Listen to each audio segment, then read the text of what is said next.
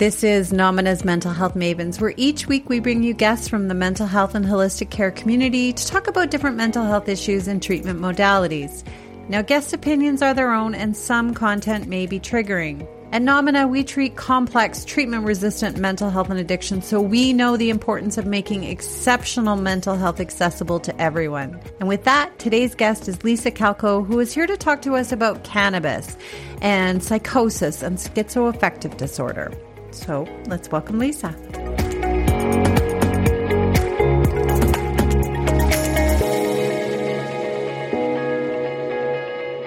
Welcome back, Lisa. It's good to see you again. Good to be here. Thank you.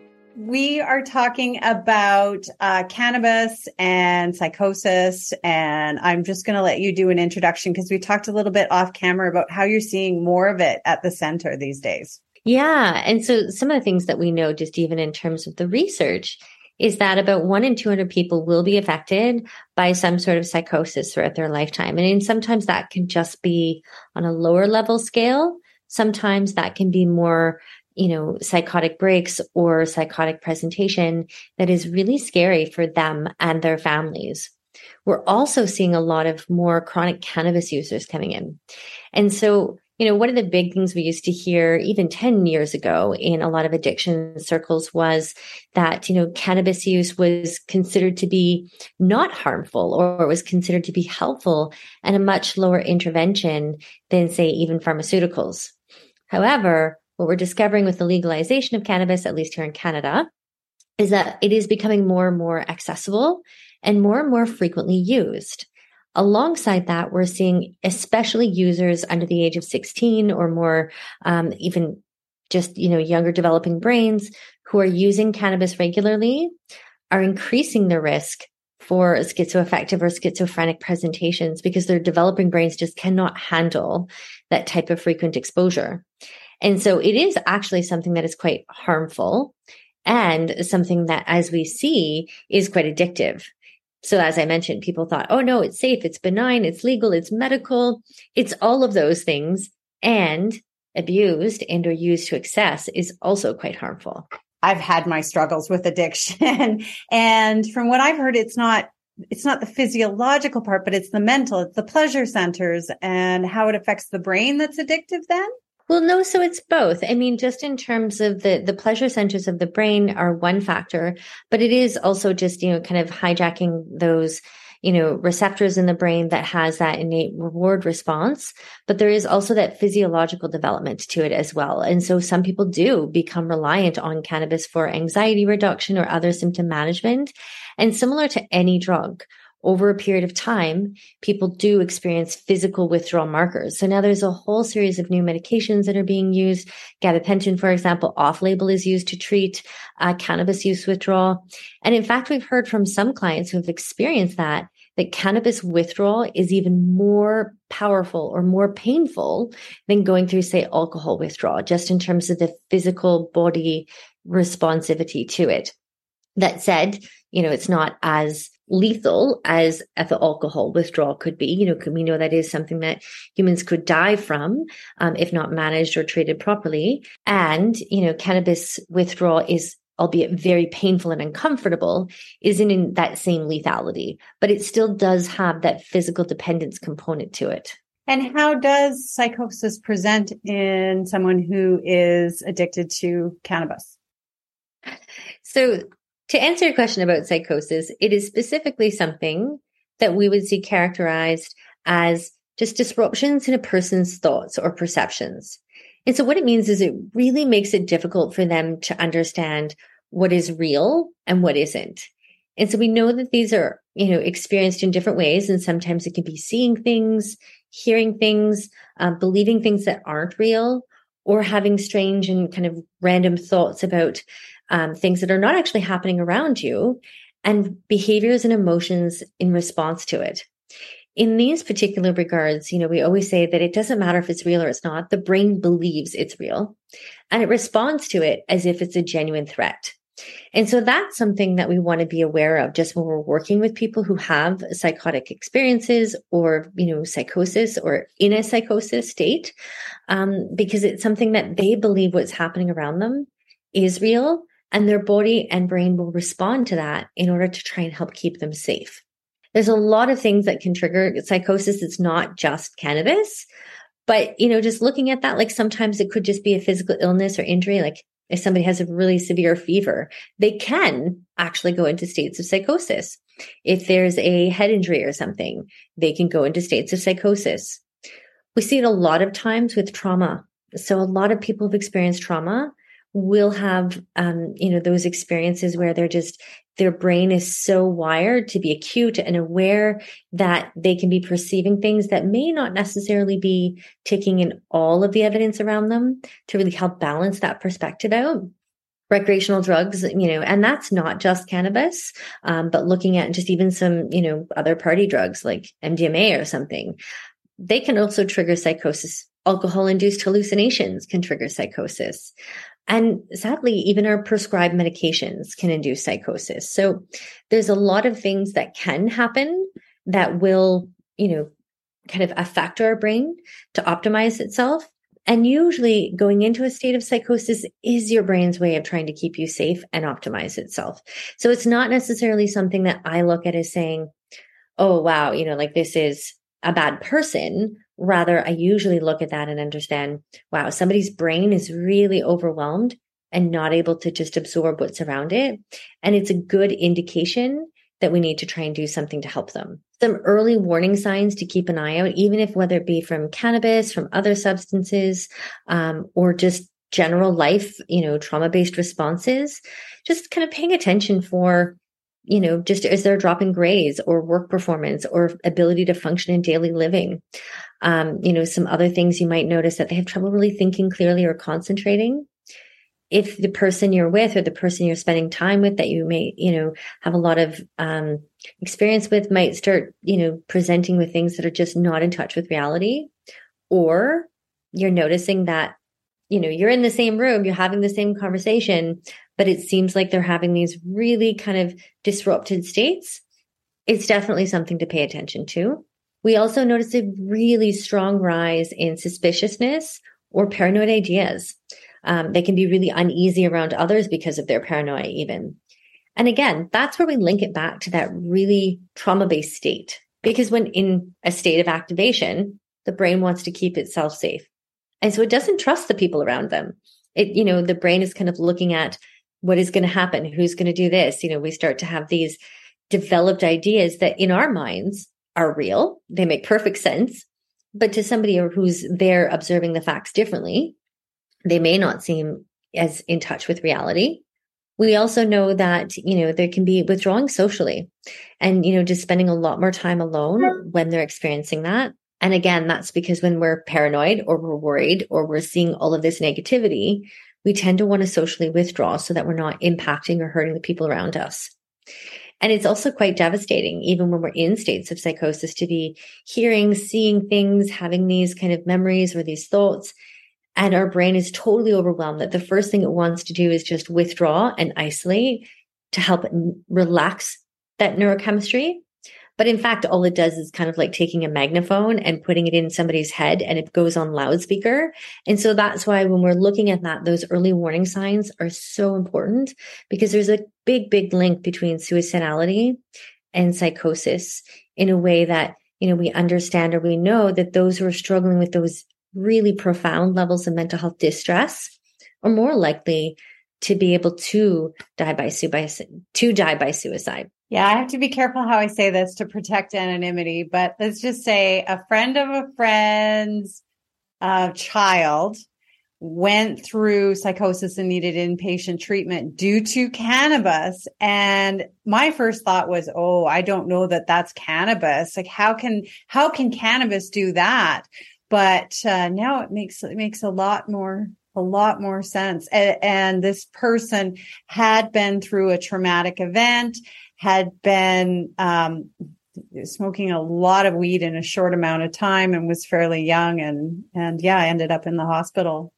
And you know the, the hard part is is what we know is that it's about five times higher a risk of in a person or sorry psychosis is about five times higher a risk in a person who uses cannabis and especially with high THC potency. So the THC specifically is something that we know affects brain development and especially in a, lot of young adolescents. And so as I mentioned earlier, we see a lot of adolescents using this. And that's kind of why it used to be believed as like a gateway drug. It's not necessarily a gateway drug as much as it is a drug, medical, legal, or otherwise. It's still something that we see those tobacco related products, a lot of those THC related products that start to affect the brain's neurochemistry and how it's developing. And as a result of that, it is something that is highly, highly effective at relaxing nervous systems, you know, treating even some anxiety and depressive symptoms, you know, just general support, you know, can improve sleep. So it's not to say that THC or CBD cannabis doesn't have an effective medical use, but it's like all effective medicines, you know, Dilaudid is legal. Ketamine is legal you know, fentanyl is legal, all really, really valuable medicinal purposes. And when abused, have catastrophic outcomes. We're seeing the same with marijuana. And so it's not to say that it's not a valuable, you know, safer product, but when not controlled or understood, it actually can be quite harmful and quite addictive. This was very eye opening. There's a fellow that um, I know from the recovery community who was there for marijuana addiction. And I thought, but, but now I, I suddenly can, I can see it. Yeah. And I mean, I think the thing of it is, is that we are discovering more and more, so many of us who have been affected by somebody who has a schizophrenic presentation or a schizoaffective presentation or a psychotic episode. As I said earlier, you know, about one in 200 people are going to experience it. And that's quite profound when I think about even my own family system and the number of people who have affected or who have experienced that. Um, you know, again, it's something that is far more prevalent than what we've previously talked about. And all the more reason I think it's so valuable to get that information out there because we're seeing so many young developing brains be really impacted and profoundly impacted by something that seems really benign. And so in that regard, it's quite scary for me. Yeah. Yeah. It's scary for me too. I, I don't, I don't think this will go in the video, but that's how Taylor was killed is he was in a psychotic, like he was in psychosis and, um, drug psychosis. And, but then again, they argued that in court where, okay, was he still five days later when he killed his parents? Right. So, but yeah, psychosis was a big part of it. And truthfully, he probably was still five days later. And the hard part is, is that, you know, and I think this will be a valuable piece to include um, in the video is just that oftentimes when people are in psychosis, it can be perceived or misunderstood as just behavioral problems. You know, that they have poor boundaries, poor parenting. They didn't have, you know, um, healthy supports or they're just, you know, dysregulated. They're, they're acting out. And, you know, there's some really marked differences. And oftentimes when people are in states of psychosis, they will have very strong efforts to contain it and to minimize it around other people, which makes it harder to know or to observe. And so when we see that, that exact, that activated anxiety response comes with or can be coupled with, you know, just those stressors, those life stressors that tend to push people over into states of psychosis. And they may be able to kind of regulate out of them. But we've seen, you know, very frequently where people are sent um, and oftentimes turned away by care systems that are just seeing them as being reactive or um, just struggling with behavioral responses or you know having the clarity to be able to attend to their specific behaviors however in those moments they're really their brain is just offline and it's not able to actually reconcile what they've done or recall it with clarity. And that's really quite problematic because it's not necessarily that people are actively trying to lie to us, it's that their brain is really trying to protect them from the overwhelming states it experiences. That helps a lot, actually. One of the questions you asked is, you know, kind of the impacts of marijuana on the brain. And so I found this great study that basically looks at on brain scans the hippocampus, the hippocampus, which is a part of the brain, it actually shows up smaller for people who use cannabis heavily and over a long time compared to people who do not. So what that means is they're actually going to have a hard time learning and remembering new information. So we kind of link that to the piece about, as I said, in those psychotic states or even the ability to recall their specific acts. It's again because of that part of the brain that would be used in storing new information. It has a harder time trying to consolidate it. Now, if we imagine that being linked with high activation states of arousal, our brain is designed to protect us so that we can't recall those high activated states of arousal because we're acting in ways that are not necessarily logical or they're actually considered to be illogical. And so, in those particular regards, what we want to know is just that there is a distinct understanding that when there is that chronic cannabis use, there are actual brain changes happening. So, how would you treat first uh, the schizoaffectiveness versus the cannabis addiction? So, when it comes to kind of, we'll first start off with just kind of diagnosing schizoaffective, which is really quite challenging, as I said, when we're looking at trying to understand is somebody in an active psychotic state? Are they struggling otherwise? Is there other disorders that may be happening at the same time, um, such as a substance use disorder that needs to be managed first so that we know the presentation is not necessarily related to the substances they're on. Then following that, we need to kind of rule in, rule out symptoms. And so first, you know, it's kind of looking at having your physician or, you know, your psychiatrist, another medical professional do a physical screen because that can really help to rule in or rule out um, any sort of specific cause symptoms, such as even just changes in, I know, thiamine levels or something, or your magnesium that may be contributing. A lot of those can kind of help to, you know, just doing blood panels, doing, um, you know, they may even request an MRI or a CT scan. Those are not required if we have a good body of information relating to the psychosis or the presentation itself, but can be helpful. Then we want to have a full, proper kind of psychiatric exam. And that's where we can start by just observing, you know, the mental health status, overall appearance, the demeanor, asking really specific questions about your thoughts, your moods, any sort of delusions or hallucinations, substance use, and any sort of potential for suicide.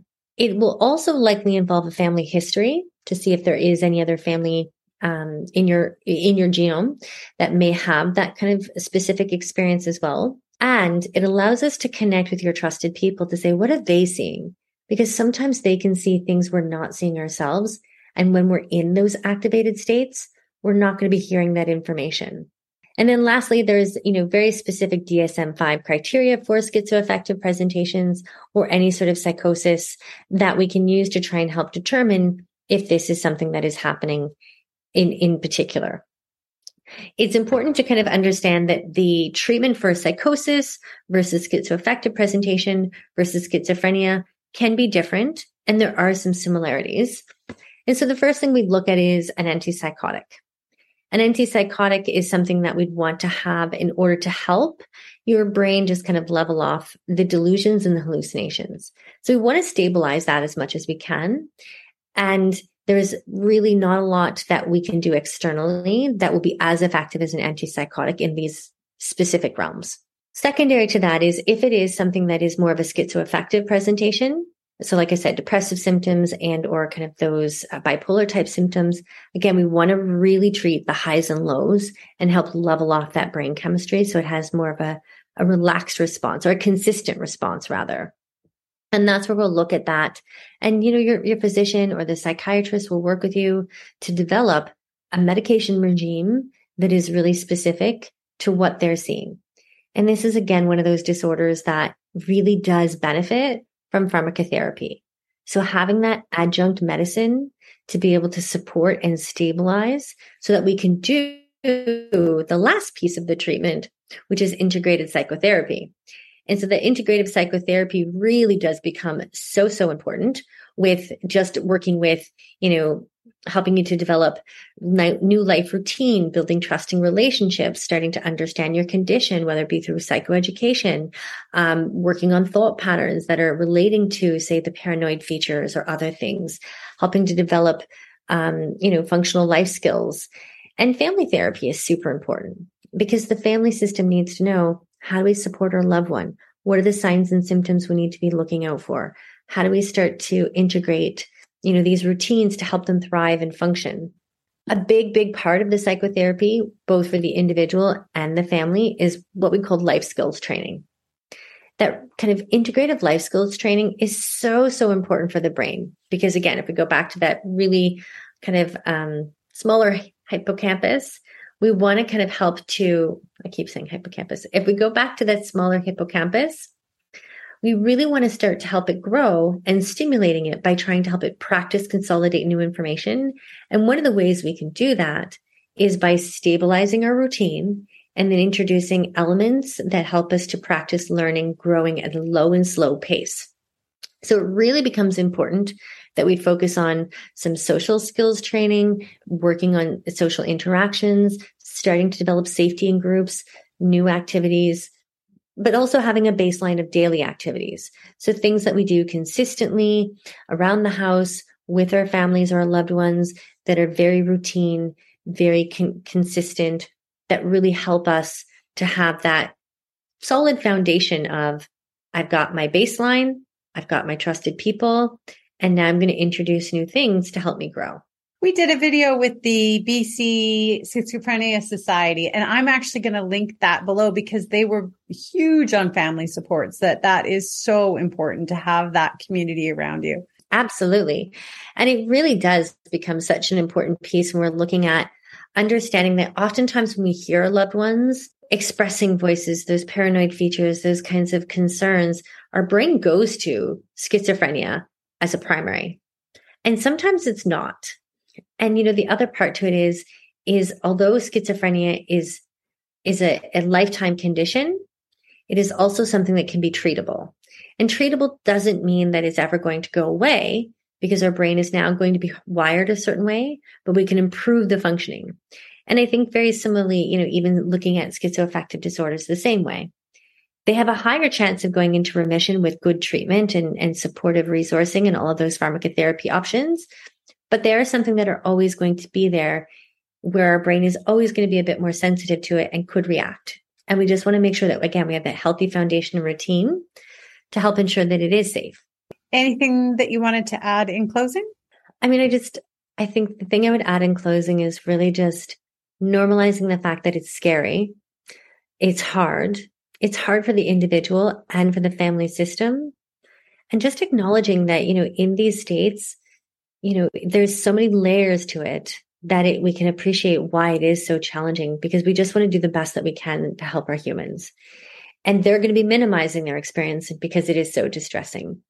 And so my suggestion to all of my families is always, if your spidey sense is telling you something's off with your loved one, trust that you know, they're going to react. They'll be angry. They'll be upset. They're going to be volatile in some regards, but trust that because trusting that may just be the thing that will help you save their life. Okay, well, thank you so much, Lisa. I, I really appreciate this. This this was a big one for me. It answered a lot of questions that I had based on my personal experience. So.